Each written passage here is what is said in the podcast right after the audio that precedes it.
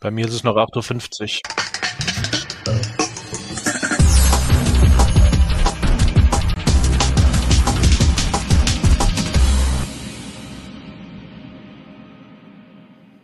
Bei mir ist es noch 8.50 Uhr und da quatscht er mir in den Jingle rein. Der Lars Basche heute besonders vital. Guten Morgen, lieber Lars.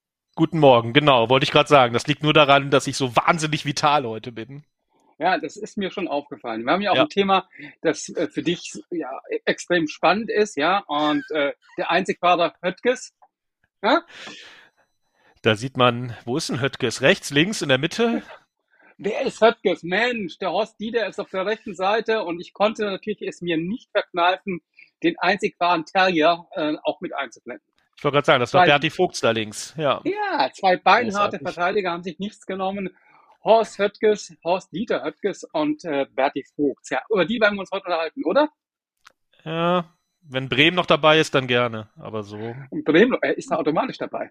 Ja. ja. Ist ja wohl eine Vereinsikone, oder warst du wahrscheinlich noch nicht geschlüpft und ich habe dir den Namen Höttges jetzt zum ersten Mal gesagt.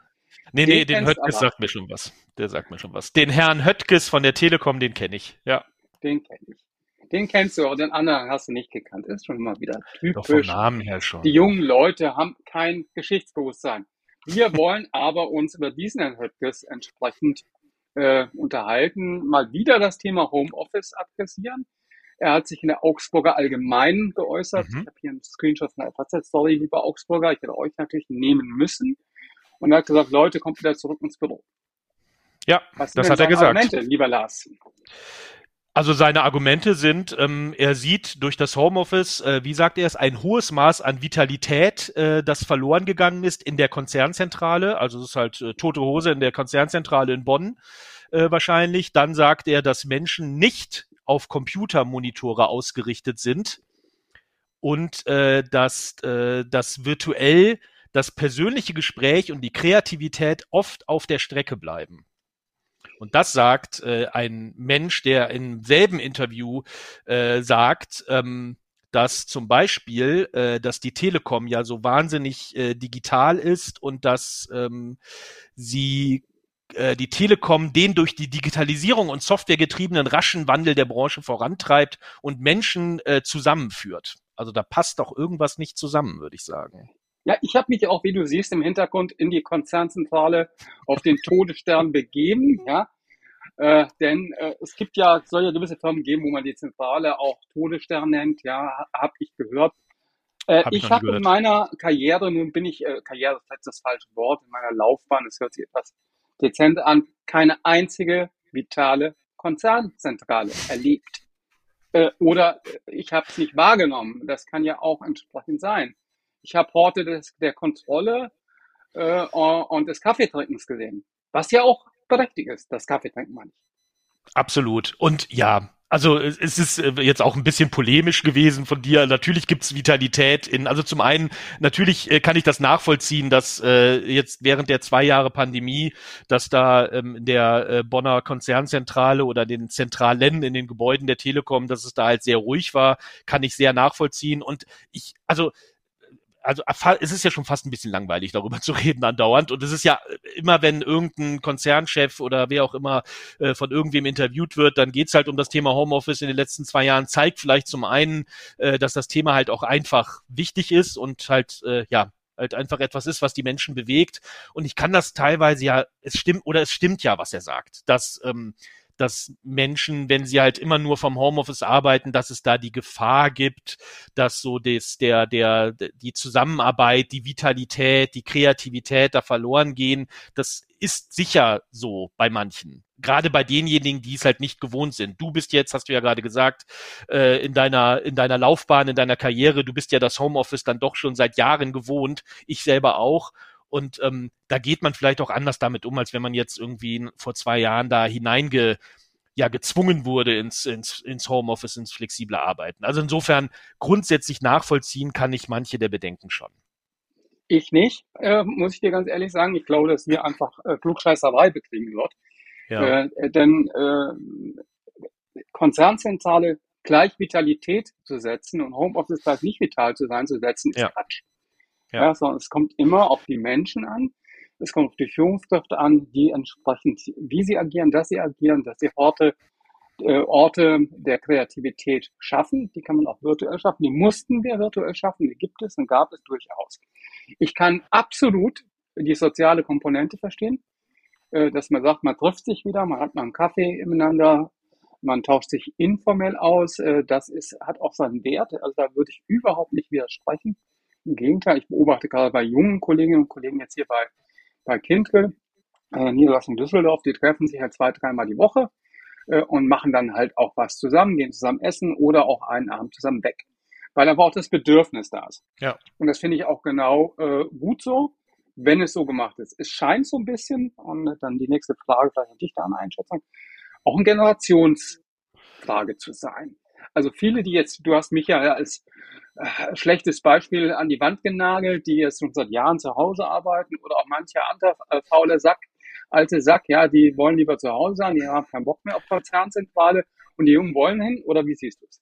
Ich, ich würde sogar fast sagen, es ist umgekehrt. Also äh, natürlich können wir jetzt, kann ich jetzt auch nicht meine eigene Erfahrung ähm, in der in der Agentur ist jetzt natürlich auch nicht verallgemeinerbar, aber ich persönlich sehe es immer häufiger, dass ähm, wenn wenn wir nach ähm, neuen Kolleginnen und Kollegen suchen, dass eigentlich alle das Thema Flexibilität beim Arbeiten ganz oben äh, oder ganz wichtig äh, sehen, als ganz wichtig sehen. Also es ist eigentlich sehr selten oder also ich habe das jetzt in den letzten zwei Jahren noch nie erlebt, dass äh, dass jüngere Menschen, wenn wir äh, wenn wir Vorstellungsgespräche hatten oder so Erstkontakt hatten, äh, dass die nicht gefragt hätten, wie ist das mit flexiblem Arbeiten? Ich möchte aber nur so und so viele Tage im Büro sein oder ähm, ich möchte eben auch die Möglichkeit haben, von zu Hause oder flexibel äh, von wo auch immer zu arbeiten.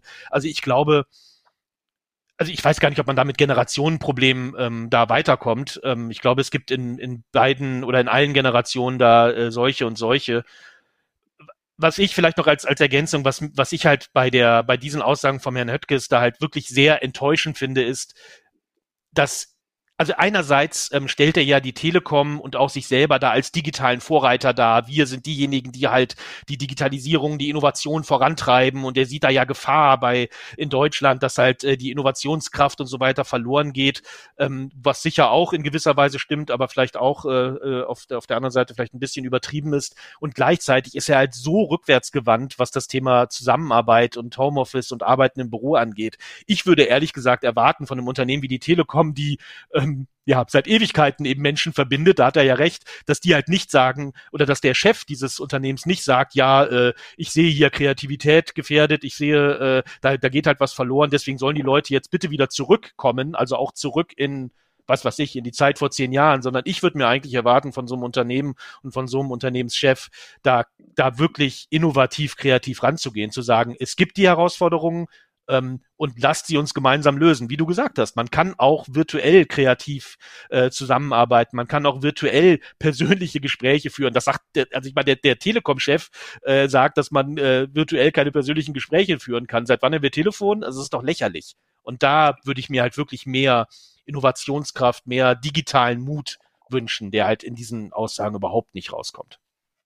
Ja, wir wollen hier auch kein Telekom-Bashing machen, um es mal klar und deutlich zu sagen. Äh, ich sehe die Tendenz, ich sehe diese Aussagen auch ja. links und rechts bei anderen äh, Konzernführern, Managern, ja, die einfach äh, die Leute wieder ins Büro beordern wollen, manchmal sogar per Order Mufti, dass das so sein sollte, die natürlich genau gegenteilige Effekte daraus setzen. Vielleicht nur ein Aspekt aus meiner Sicht zum, zum Ende, denn wir wollen heute relativ pünktlich sein. Ich glaube auch, dass viele Konzernzentralen nicht als Worte der Zusammenarbeit und der Vitalität ausgelegt sind. Wenn ich das selbst sehe, das sind die Großraumbüros der 70er äh, Jahre, Shared Office. Äh, das sind keine Orte, äh, wo man unbedingt kreativ ist, sondern ich sehe dort eigene Erfahrungen aus meiner Vergangenheit, die Leute dann doch wieder vor besagtem Bildschirm mit dem Kopfhörer, weil sie in irgendwelchen Video oder früher waren es halt Telefonkonferenzen hocken.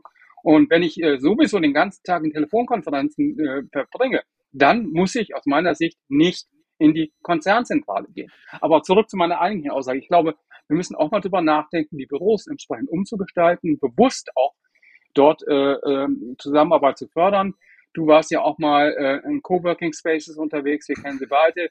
In unserer gemeinsamen Vergangenheit hatten wir auf der CeBIT auch mal so eine, so eine Arbeitsumgebung Arbeitsfläche beispielhaft aufgebaut ist, gibt's ja. Ich glaube, da äh, wird auch einiges unterschätzt. Äh, mit äh, gehabten Büroausstattungen und dem dazugehörigen Habitus wird es nichts werden, oder? Ja, genau. Und ähm, also das, das sehe ich auch so. Also es ist weniger ähm, jetzt sozusagen die Mitarbeiterinnen und Mitarbeiter zu zwingen, wieder zurück ins Büro zu kommen, sondern dann sollen halt die Unternehmen dafür sorgen, dass die Leute gerne ins Büro kommen. Und ähm, das ist ja genau das, oder geht ja genau in die Richtung, was du gesagt hast. Wobei ich da äh, Stichwort äh, Telekom-Bashing, darum geht's natürlich überhaupt nicht.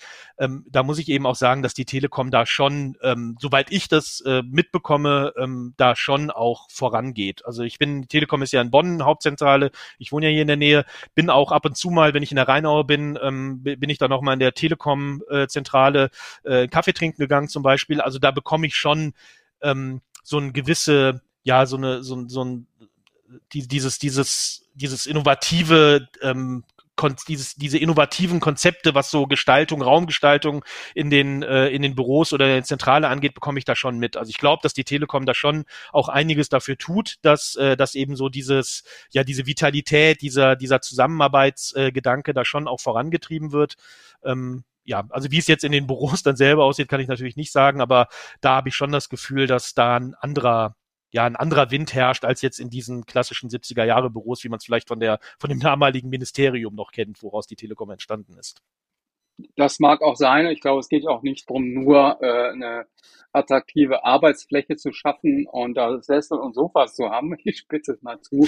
es geht ja auch um die Mentalität, die dort herrscht. Äh, und da muss man ansetzen. Und da bin ich immer von Leuten wie Höttges und Konsorten enttäuscht. Und nochmal, es geht nicht um die Telekom, es geht um die generelle Einstellung mancher senioriger Manager, wie sie mit dem Thema entsprechend umgehen. Denkt darüber nach, hybride Modelle zu schaffen, äh, kreative Modelle zu schaffen. Das ist so meine äh, Aufforderung an die Unternehmenslenker. Das wird die Zukunft sein, da wird man nicht drum herum kommen. Äh, Gibt ja auch Statistiken, dass die Arbeitnehmer das wollen. Äh, also ich glaube, wenn man ein bisschen kreativ ist, muss man diese Scheindiskussion und diese Plattitüden nicht absondern. In diesem Sinne noch ein letztes Bild auf den einzig wahren Horst Dieter und auf den äh, Buddy. Äh, wir denken an die 70er Jahre, als du noch nicht geboren warst, lieber Lars, und hören uns Schön nächste Woche. hören uns nächste Woche wieder. Ich danke dir. Bis dann. Ciao. Ciao. Ja, jetzt muss ich nur den Jingle wieder finden. Wo ist er denn? Der Jingle. Der ist weg.